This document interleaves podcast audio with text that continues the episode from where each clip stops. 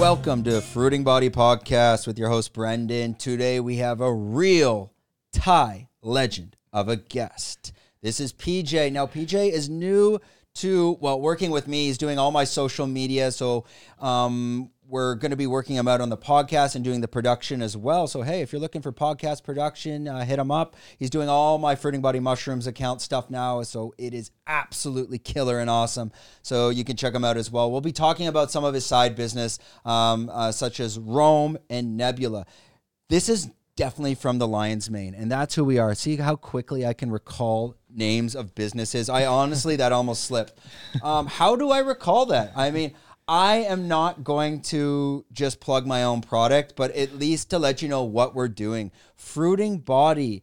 We are Fruiting Body Mushrooms, a medicinal mushroom supplement company on the island of Phuket. We're the only ones doing lion's mane, cordyceps, reishi, already number one in Thailand and growing. We're going to be international soon as well. I'll put links in the description, giving only these viewers twenty-five percent off. You can go check us out on Lazada. We're absolutely killing it. I'm trying not to uh, be too arrogant. I'm just super excited. I did not expect us to launch this fast. So a lot of big things coming, future collaborations as well. Now, if you're watching this podcast, what is it going to be? What is it going to be all about? Today, we're going to be talking with P J, uh, specifically about his transition from Phuket to the U S A. Now, he went to university over there, so any Thai people listening to this that are looking to go study in the U S, uh, we'll learn a little bit about that process, but more about his lifestyle, that culture, and maybe those differences and some of the things he might have faced um, while going through that.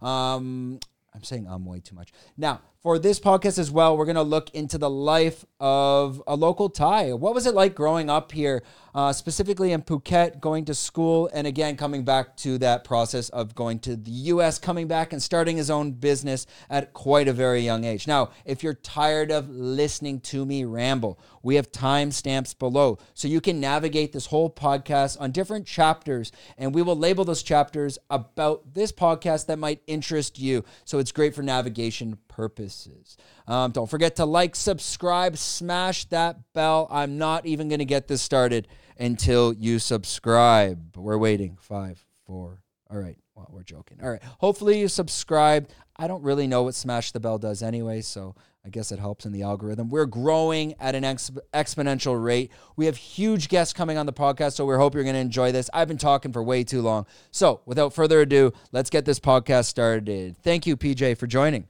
Yeah, so I we talked a little bit about it um, right before the podcast started.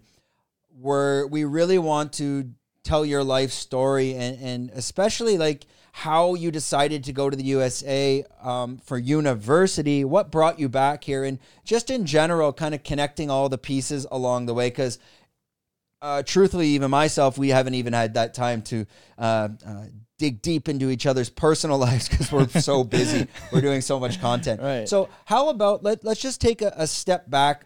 Tell us a little bit about like your childhood. Where did you grow up? Um, and what's your story? So um, I grew up in Phuket and my family was, say, middle class. But the thing they value the most, especially my mom and father, is education.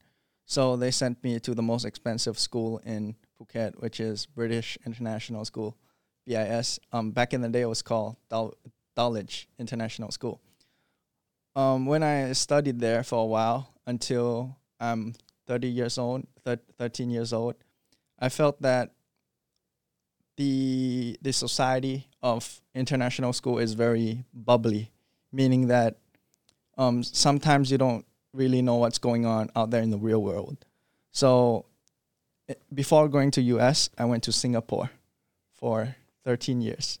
And then after that, I after I went to Singapore, I went to U S A. And why did I choose to go to Singapore is to for the life experience. And holy shit, it's staying in Phuket, going to an international school is way different than having a top education at Singapore. And you have to like compete with other people. Like I felt like I, I felt like a different person when going to Singapore. I, I felt like I was in a different class of people. Like in, in Phuket, I feel like, okay, I, I don't need to do much. I need to I just need to focus on my education. But in Singapore, I need to compete with people. I need to fight with people. And same as when I go to U S. So yeah, that's that's pretty pretty much the reason why I chose to go to Singapore to for the, that life experience. Was it like another international school in Singapore? No, it was a government school. Okay, and how how were you able to get in uh, being Thai? So as a Thai, you like anybody could get into a Singapore government school as long as they pass a test, where where they where they give you a test and then you have to test it out and you have to like do the test, and if you are qualified for it, they they they'll send you to a government school, which I did, and I, I went uh, and I went to an all guy school, and if you're in a government school, there's like levels, right? You um from secondary, you have to compete with other people to get into the best uh, junior colleges. You have to compete with people to get into the best polytechnics. And from there, you have to compete again to get into the best uh, university, which which essentially will give you a better job. Mm. So that's I, I compete the whole ladder of Singapore society, like the most competitive um, education system in the world, I would say. But I, I haven't tried China yet, but Singapore is like the most competitive English-speaking Um, education in the world. So yeah, I've heard that story from multiple people, and especially kids. Uh, we had a, a kid on, on the podcast right. that first studied in Singapore and then came here, and he's like, the education here at the international schools is nothing compared to Singapore. Um, to step back now, you were you. When did you start going to B I S? At which age was there a kindergarten? Kindergarten. So in terms of language, there was no language barrier. You kind of you're able to learn quite pretty quickly. English is apparently my first language. At this point now. Yeah, at this point now. But I'm, my Thai is not that good. And the reason why I, t- I have this accent is because I was brought, I was bought, I, I, I bought in Thailand, I was brought up in Thailand, and then I, my parents didn't speak English. So my English is like very weird, like this weird accent. And then I live in Singapore, and then I pick up Singlish, and then I went to America and I pick up American English. So... So, so you, you went to Singapore after the age of thirteen, yes. after B I S, yes, and you pretty much stayed there, I guess, for another seven, eight years until for, went, for like until I was like twenty-one, and then then going to the U S university, yes, for three years. Even going to a Singapore government school, I mean, let's talk about cost of living in Thailand right. compared to Singapore. It's day and night. It's completely different. I mean, taxi drivers in Singapore make one hundred and fifty thousand baht a month. Otherwise, you can't survive. Right. That transition from Um, and maybe you were too young to realize it. H- how was that funded? I mean, being able to now live in Singapore full time, were you living at the school, b- boarding? How did no, that work? I my parents sent me and then gave me an allowance, and then we had a like they call guardians, like caretakers. So I lived with like so another family, and they um, with my allowance, I, I was able to get by, but I had to scrape by. But they they provided food for me. But if I want to eat at a nice restaurant, I have to save up. If I have to like take a girl on a date, go watch a movie with a girl, I have to save up. Yeah. So So you were you were living at a home, someone was kind of watching you and, yeah, and yeah, helping it's, you go it's, to school. It's not that hard. It's yeah. the, but the hard part was the education system. Yeah. Yeah, it's I lived in China as well, and I, I saw the education system. I would see the Chinese schools even from my my balcony. It's basically military style, very um drilling you on math in terms of repetition, repetition. I mean, a lot of these systems, the level of education they're learning at math, let's say in grade three, they're teaching algebra. In North America, we don't learn algebra till like grade seven. Yeah, it's crazy. It's it's seriously next level. How was that that transition as well, living in, in Singapore? Did you notice, was it difficult in terms of, you know, different lifestyle, culture, food? Yeah, the like, I guess the biggest shock factor was the how they treat like kids. I, I don't know, like, because when I'm in Thailand, under thirteen-year-old, they, they still treat me nice. When I go and buy stuff, when I go and, like, talk to people, they still treat me, like, as a as a kid, you know, like, like nicely. But at Singapore, they treat me, like, pretty rough. Okay. Like, now, but we're gonna I'm going to dig a bit deeper into right, what he right. means by that. So let's get some specific stories and examples. Now, right. before we do that, I just want to do a quick shout-out to our sponsor, of this podcast. Uh, we're being sponsored by Five Star Marine. They're basically allowing us to help pay for the production and continue to give episodes like this about Phuket lifestyle and Thailand lifestyle week by week. So huge shout out to Five Star Marine. Um, you can find them on on Instagram at Five Star Marine Phuket. We will leave links in the description. But if you really want to know who they are and what they're about, they're the only speedboat tour doing private V I P chartered speedboats. And basically what they're able to do is you choose your plan, your package. They take you out with the captain, but you're not going to be crammed in like a sardine on this type of speedboat. You have a little bit more control over your trip. And that's interesting because it at least now you're able to do maybe some pre-planning and talk to Sean standing over at Five Star and the captains and make your own decision on where you want to go. Um, so again, check that out. Link in the description, Five Star Marine Phuket, and go give them a shout out. If you support them, that's supporting us. So again, much appreciated. Thank you, Five Star Marine. Now, back to the podcast. Let's ask a, a more, uh, you know, actual story of, of something in Singapore of, of what you were saying where they treat you rough. Can you give us an example? Right. So um, I can't really pinpoint to a certain story, but it's just like the whole vibe, you know, the whole vibe, like everyone's a dick to you.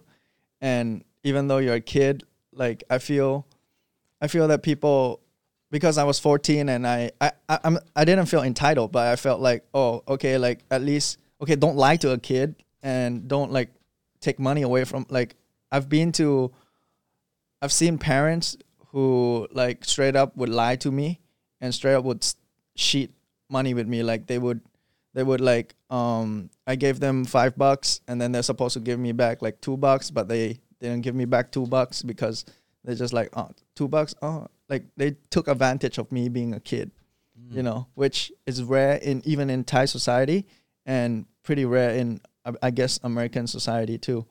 Yeah, like taking advantage of people who are younger than you, do you in terms of like, yeah. But do you think that was happening to all kids there? Everybody. The so it's not just the fact that you're so, you're studying, no, you're no, from no. Thailand. No, no, it was not because I was Thailand, but it was because I was Thai. It, it was because like it's their culture there.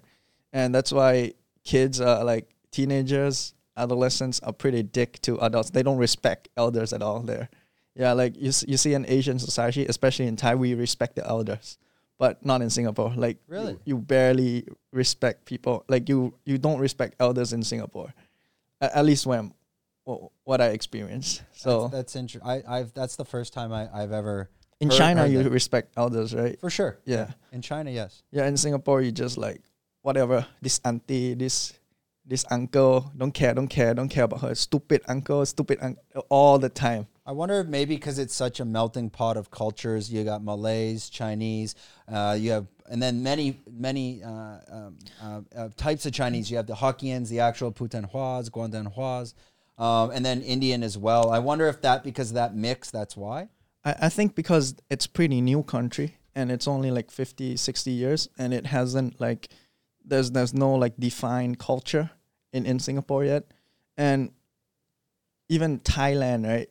Thailand used to be, used to be have a lot. We have used to have a lot of cultures, but now we, we don't even talk about like different race in Thailand. Like, okay, you know, are you from, you're you're from Canada, right?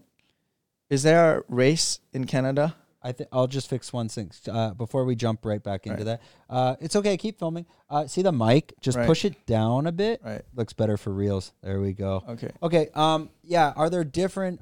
Um, rate like you mean like ethnicities? Yes. In Canada, yeah, it's a pretty big melting pot. It's it's everything.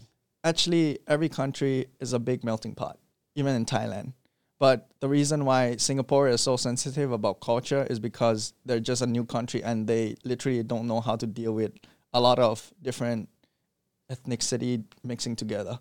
And I think they're dealing with it very poorly. So because every I D card has a race, you know, so if you're Malay, you you identify as Malay.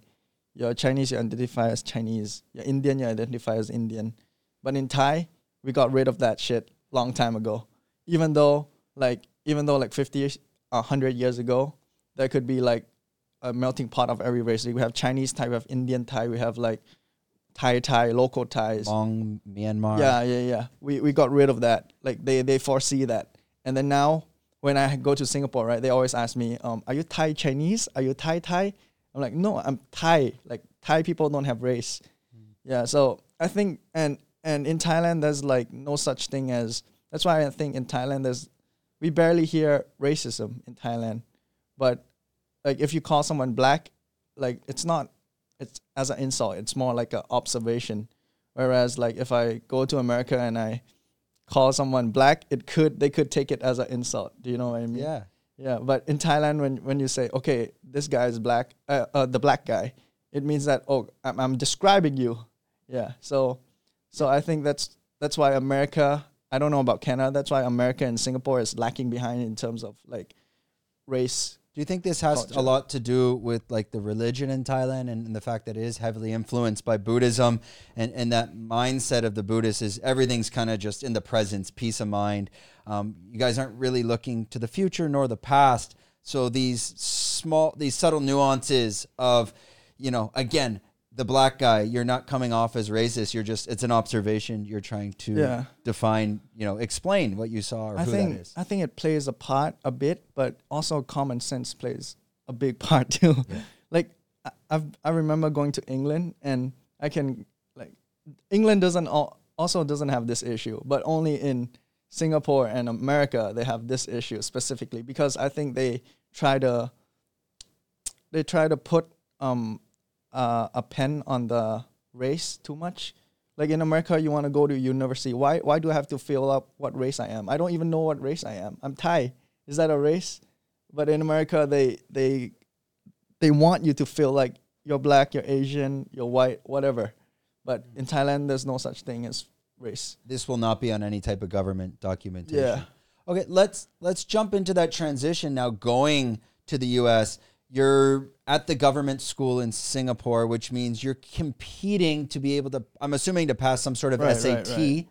To, no, to um, it's called O levels. H- how stressful was that process? It's the most stressful period in my life. I, I never like I never like cried because of a test. I never like being stressed because of a test, and it felt like life defining, meaning that if you fucked up this test, you could.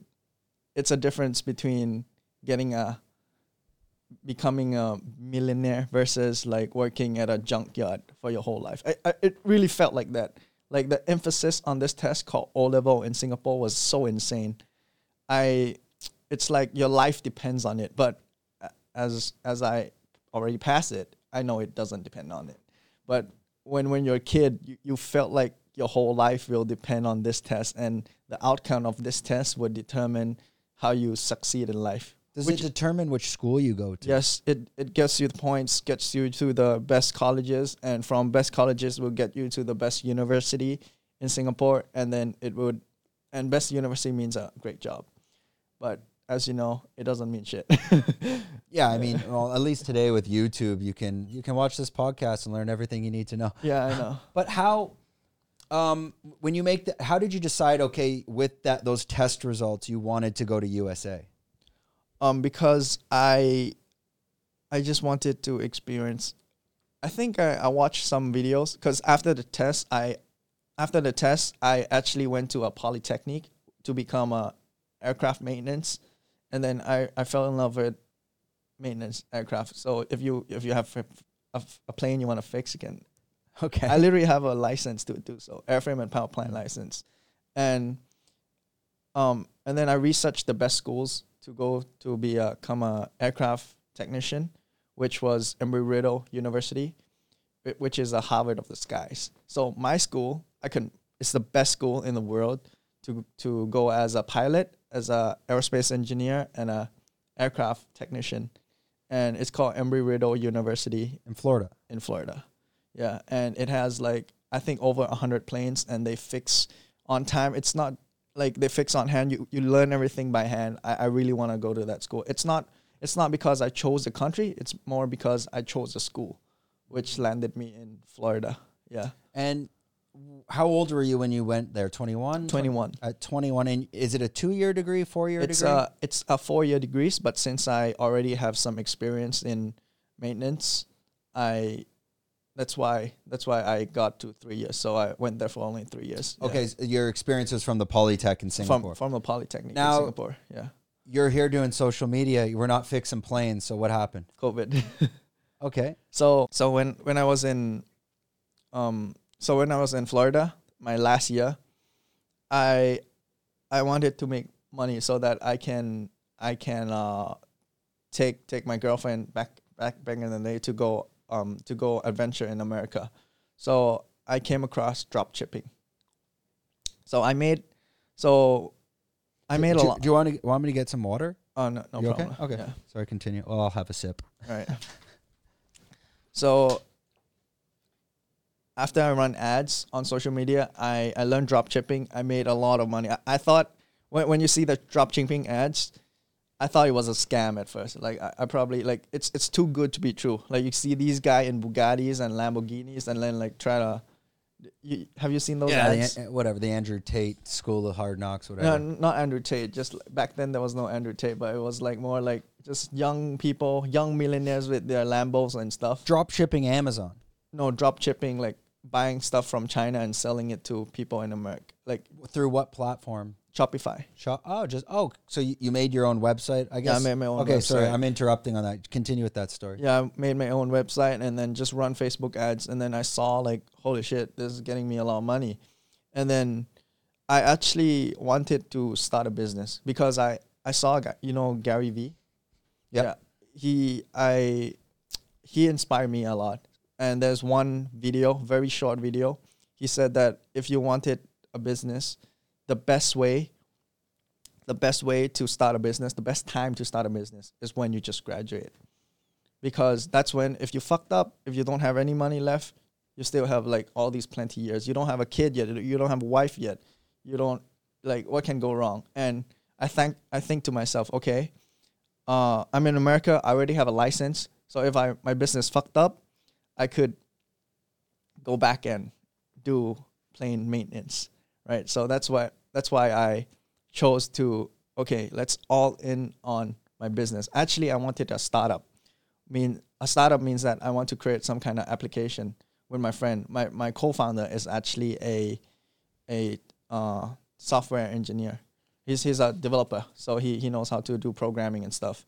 So so I partnered with him and I convinced him that the best time to start a business to start a startup is at this age because we don't have a wife yet, we don't have kids yet. We if we fail, like what's the worst thing that we can happen? We nothing. Yeah, so we decided to go all in and started a company. And, and now then, th- this is your drop shipping. You're building a website for Shopify. Um, you're, we're we're specifically for this. Yeah. How, how I, I won't go too in depth right. because uh, I'm I'm quite experienced on the on the Shopify stuff right. and and drop shipping and. I mean, the whole how to put that together, I'm sure that could be its own podcast. Yeah. But let's, uh, on the very like surface of it all, how did you determine what products you were going to bring in? Uh, what was your process behind that? You mean choosing products? Choos- choosing products and, and yeah, we'll focus on that part. Right. I there's there's many ways to sh- see, it's called winning product, right? There's many ways to find a winning product. So research is key. So how I research is normally I look at YouTube videos, like and there's some and there's some tools where you can scrape the internet on what are the top selling tool right now.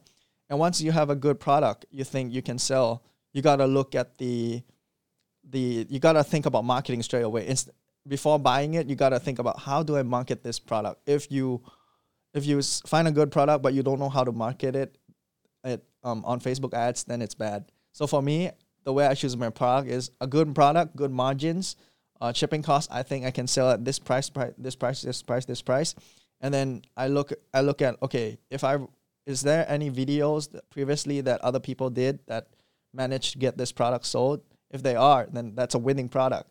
And I bought like um, twenty a dozen of a product to test it out, and if it's even break even or like have a good return on investment, good R O I, um, I would. Continue to scale it like bit by bit, bit by bit. Was this, what was your shop, like were you doing a brand? Were you doing one product? Like what was the vision of the store? Um, like it, it was like one product, one life cycle, then new website. Okay. So we didn't even focus on the branding. We just focused on the, like the life cycle of the product. Got it. And what, what was the first product? Um, I think it was a, a incense um, backflow burner. I, I don't know. It's a backflow incense burner. So you put it here, and then instead of the smoke going up, the smoke will go down. Okay. And then you just create a Shopify store just for that product. Yeah. Very targeted. You're doing yeah. landing pages, ads, and just trying yeah. to sell this. And was was there any like um, like barrier to entry? Uh, so we said we wouldn't go in depth, and then my right, business right. mind shut turns on. So was there any barrier to entry because you are sh- selling off like a new uh, website, maybe no reviews, and you know people when they come to Shopify now they got to put in their credit card information I, I instead of Amazon, which is so simple. I was worried about this initially, but then for the reviews, there are like you can you can like extract reviews from um, other websites. So like websites that are selling your product, you could. I have a pro- I had a program that like um. took the reviews from other web because we are selling the same product. Yeah. yeah I know that. yeah. Well, that, that's the thing. When you own your own Shopify store, yeah. I mean, you can create your own reviews on there if you technically want. It's not, it's much yeah. different than actual platforms like Lazada where we have fifty-eight natural reviews. Um, no, but I, I mean, yeah. if you're doing Shopify, it can be um, uh, modified. And same with Amazon, cannot be modified. Okay. Oh. There's ways to game the and, system. And we took, and we took reviews from AliExpress. Like oh, okay. they, it's it's completely fine because because everything on review on AliExpress is gonna be like it's gonna be how the customer like they're gonna get the same thing, right? So yeah, it's so still it's, it's still legit. It's manipulated, but this is how people are doing the drop shipping. Yes, yes. Did you take a drop shipping course or did you kind of just go into it? I took uh I bought a drop shipping course, but I I think um the drop shipping course the hardest is the for me is the ads Facebook ads. Yeah. Cause, cause uh, that's why I, I, I found a drop shipping course that the guy went so deep down into Facebook ads, and eventually it's it's more like a Facebook course, not a drop shipping course. Cause drop ship, what is shop drop shipping? Just create a website. Okay, I don't know how to do that. Shop, Facebook, yeah, shop Facebook ads. Okay, so fa- Facebook ads, and yeah, that's what we're gonna be doing together. Yeah. Personally, I'm I'm well versed on the tech side. I can build websites. I can manage social media. I even do old school S E O. I understand analytics. I'm probably one of the, not to toot my own horn, maybe the top person I know in Excel. There's, I've never met someone that can even come close. Facebook ads. Fuck me. That back end is a mess. It's so confusing to me with the campaigns and categories and organization. Um, when you went through that that program, what was your big takeaway? Um, the big takeaway, like big takeaway to like, to like learn Facebook ads, or big takeaway to run good Facebook ads. To run good Facebook ads. For Facebook ad, it has to feel organic. It means that your Facebook ads, like, does not has like cannot feel like an ad. It has to be something like what your friends would post. What would your friends post to get interested? You interested? So every time I did a Facebook ads, I would always think that if I post this on my own personal social media, would my friend comment on it? Would my friend help me share this? Would my friend find it interesting? And if it, uh, and if, if it's like, okay, ticks all the boxes, then it's a good Facebook ads and we can test it out um, with, with real money. But if it suddenly looks like a ad you could see on a magazine or a poster or, or on uh, some billboard, then it's a bad Facebook ads. Because what Facebook wants you to do, like when, when Facebook started, right? It does not want ads on the Facebook, on, on the on the social media. Like Mark Zuckerberg literally said that we don't run ads, not now. But then suddenly it run ads. Um, so the better performing ads are the one that cannot feel like an ad. It has to feel organic. It has to feel, oh, that's part of what you followed and who you followed, and not like something like oh ad and then swipe away, oh, this is an ad. It has to feel like, uh, go with the flow. Oh, okay, okay. Well, oh. I think with the whole, like, yeah. customer look-alike and profiling stuff, I think I sent you one today, Lead Enforce. I yes, wanna, yes, I'm going to yes. look at it later. Interesting how to find, like, uh, other Instagram um, competitors and start to build these customer look lookalikes. We're doing our Facebook ads shortly. They'll be uh, coming out soon, so you can let us know if they feel like ads or not. Yeah, it's it's like YouTube, like YouTube ads are annoying. Like why why why you're annoyed with YouTube? Because it feels like an ad. It feels like it's interrupting you. Mm. Facebook ads are not supposed to feel like it interrupts you. It's supposed to feel like, oh, it's part of who you follow. It's part of your social media feed. Yeah. Yeah. M- much, much more organic as well. And um, I had a call with a, a girl that was on this podcast. Her right. name is Fight Nomad Julia. She's going to um, start uh, being our first influencer. I think almost three hundred thousand followers. Um, some cool content. We'll talk about that after the podcast. Right. Um, instead of this all being about Facebook and making money on Shopify, let's jump back to the life story. Can let walk us through, you know, you're, you're, you're going to university to be a, um, to work on maintenance for airlines or airplanes, yeah, airplanes and whatnot. Yeah. Now, COVID hits. Yeah. The, if people are probably asking, wait, what about that part of the story? COVID hits and what happened there? Like, as in terms of COVID hits and now you are doing social media. What what happened? Because uh, when COVID hits, I I guess before like end of end of education, I was like already on the fence of like, oh, should I start my own business or should I become a maintenance? And then when COVID hits, I saw it as a sign. To like, there's no airplanes flying during COVID. Yeah, there's I no planes it, to do maintenance. Yeah, there's, on. There's no airplanes, and then it, I could still get a job. I, I was actually offered like a few jobs in, in America, like pr- pay pretty good too. But but I see no growth in those jobs, and then I took it as a sign to come back to Thailand and like to try my own ventures and to have my own business, and that's why I created Nebula. Because I see, like, uh, actually, I see the potential of Thai people. And when, when you are, yeah, because in Phuket, if you want to get a job, like editing job or like a digital marketing job, you have to find a job in Bangkok. There's there's hardly any company that does something like what we do in Phuket. And that's how I was able to recruit, like, eleven people right now. We we have eleven people in our company right now. How did you... um? How did you actually start? I mean, from from this idea to what it is today, was it just yourself with a camera uh, trying to find um, clients by asking around the island?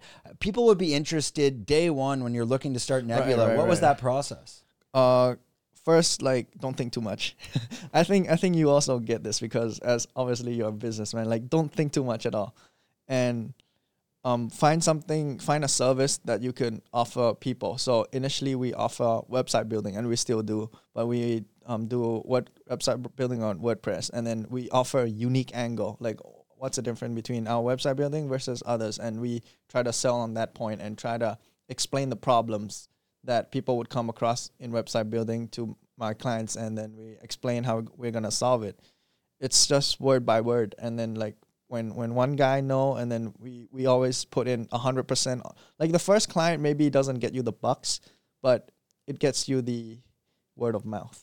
What what problems? What was that unique selling point of how you can build websites on oh, WordPress okay. different? Um, because we responsive website, like our websites uh, could could work on mobile and tablet, and and we offer like design first, build later, meaning meaning that you can literally see your design and you can fix your design like how much you want.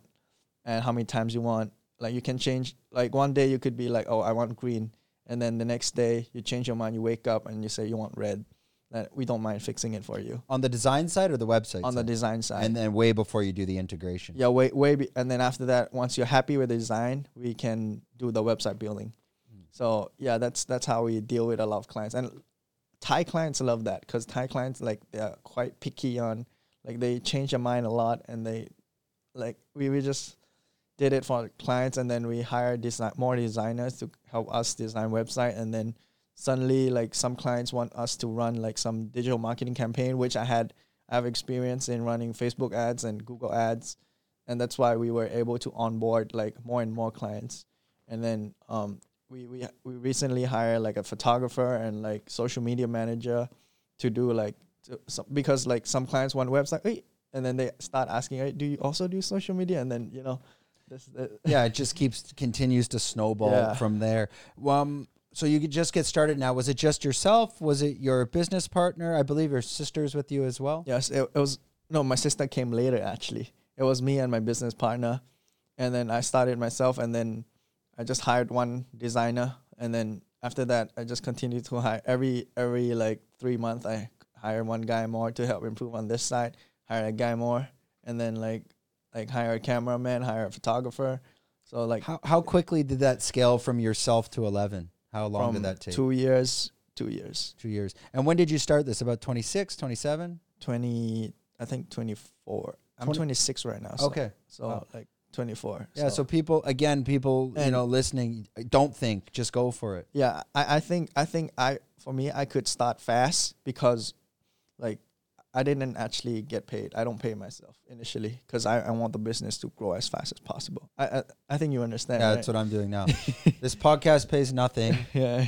We're killing it with the product. I don't touch a dime. Everything goes back into right. marketing, ads, and inventory. That is so it. So I had the same exact mindset as you because I know that I could live in my home comfortably. I don't even pay rent because because like I, I live with my grandma, and then I could live comfortably without like spending a lot of money. So I just put everything back into business, even though like sometimes when I look at the balance sheet, I'm, I'm supposed to get a salary, but I was like, maybe I take the salary to hire hire another guy. I'm obsessed with growth.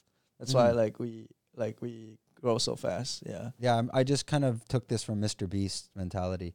That's he doesn't make anything. Oh, he, okay. I, I saw how he grew and understood it. Actually, his main channel loses money. Right. But all the other channels make money on ad revenue because he's done basically the way Mister Beast grew is he would start with ten thousand dollars. And if he had that, that's how much money went to the set, the video. From that ten, the next video, he'd make twenty. He put twenty and he just doubled it up, doubled it up. And over the only over the past three years, that's how he's been able. Some videos cost five million dollars because he just kept doubling up. He's like, every penny I make out of this, I'm going to dump it in there. And I, I get that. It's kind of like the cash flow is the lifeblood of a business. And if you pay yourself, you're just taking blood out of the business.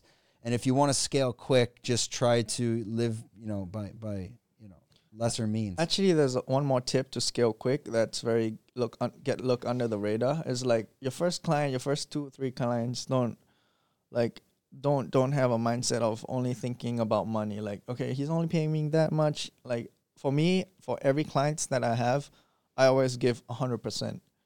I don't, my company does not even run any ads. And we are like a, like social media ad marketing campaign. Cause we know like the most powerful um, advertisement is word of mouth. Cause if, if we put in a hundred percent work on our client and make them feel happy, satisfied, for sure they're gonna have friends. For sure they're gonna recommend us to other people. Like like we, we will always put our best. And from doing that alone, we save so much money on trying to advertise ourselves. I, th- I think for social media, website development, S E O, um, any of the technical marketing side, ad campaigns, yeah. um, I have a lot of people reach out to me, and every time, even myself, when I'm looking for, when I found you, I never went, I don't type it in Google. Right. I ask people because right. when this stuff is so technical that you want someone to refer you someone else. Even right. my, my, my friend, uh, he's like, hey, do you know any social media people? I'm like, sorry, we're out of breath. And we have a guest dog on the podcast. This is Piggy. It's the little house dog. She's blind as hell. Um, we, uh, Carrie Express was here. We had to deliver some packages for the... I think Lion's Mane. Uh, we're going to kick it back uh, to P J. Now he's explaining when he's um, working with new clients, how he, he he creates that network, finds more clients, and why he's given one hundred percent. So we'll start back from there. All right. So, so like people, when they start, right, they the thing they're most afraid of is the marketing. And meaning that they are like, oh, do I have to run ads? Do I have to run Facebook ads? Do I have to run social media on any business? I would recommend just like fi- like uh, if you have three clients, just ask them for a referral. Like one hundred percent, do one hundred percent for them, ask them for referrals, and it will grow.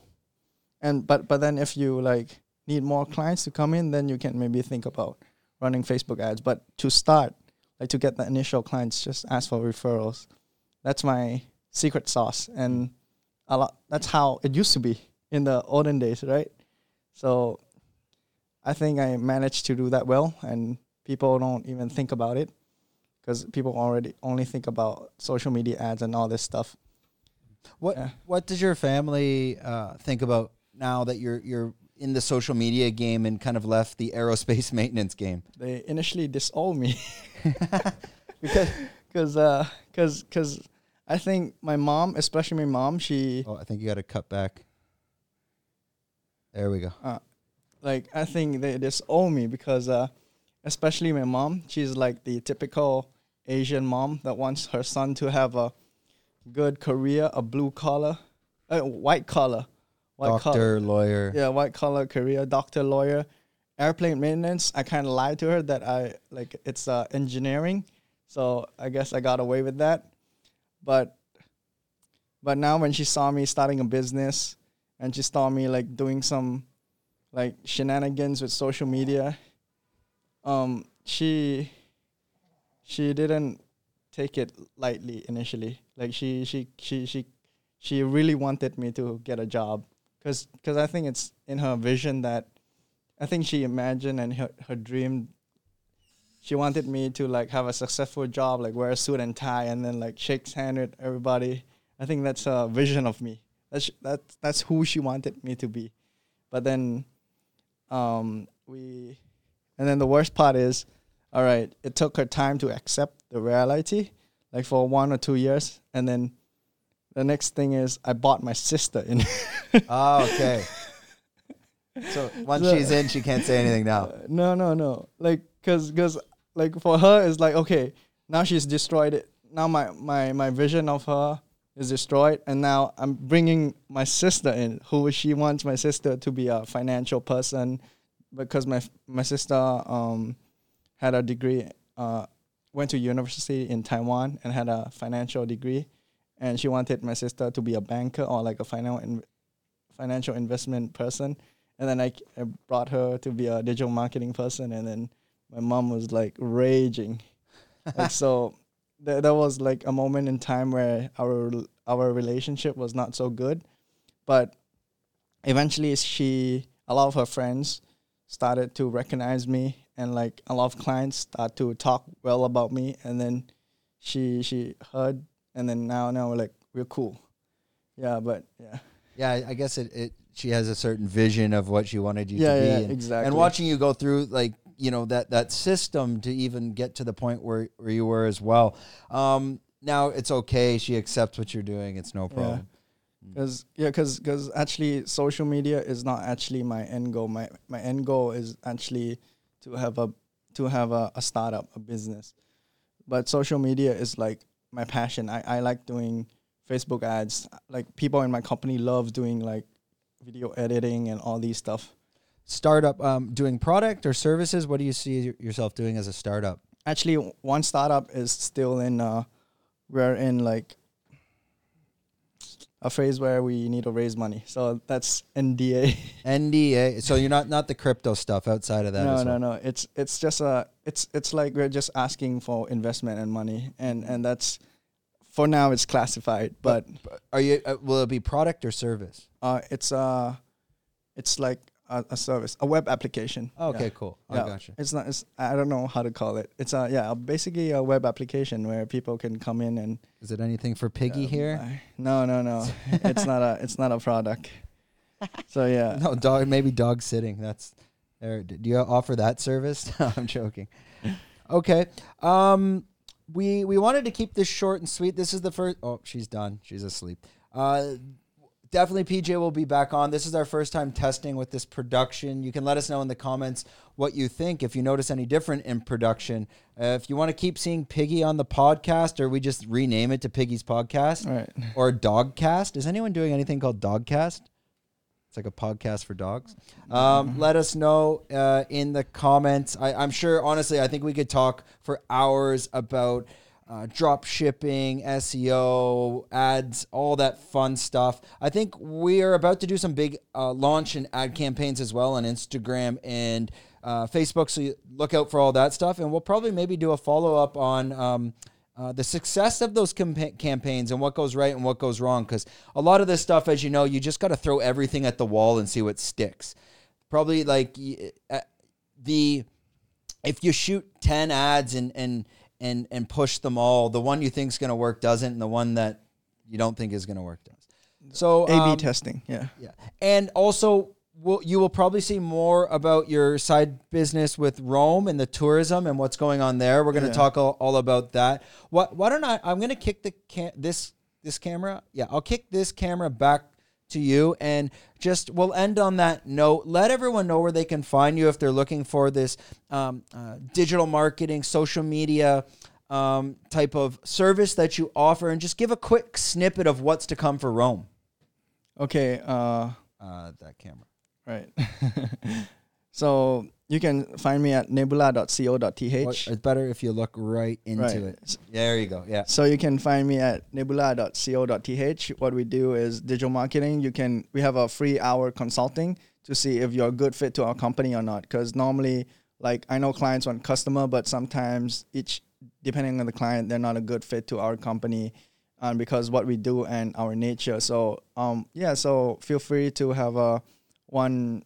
one hour of consulting with our company. And also from my side, I have an, another business, which is my um, Roam Phuket business, which I want to, I, I see a lot of people, um, Farang, people who come to visit Phuket that like, like their experience is ruined by like, maybe they got scammed with taxi, they got scammed with tour, tour.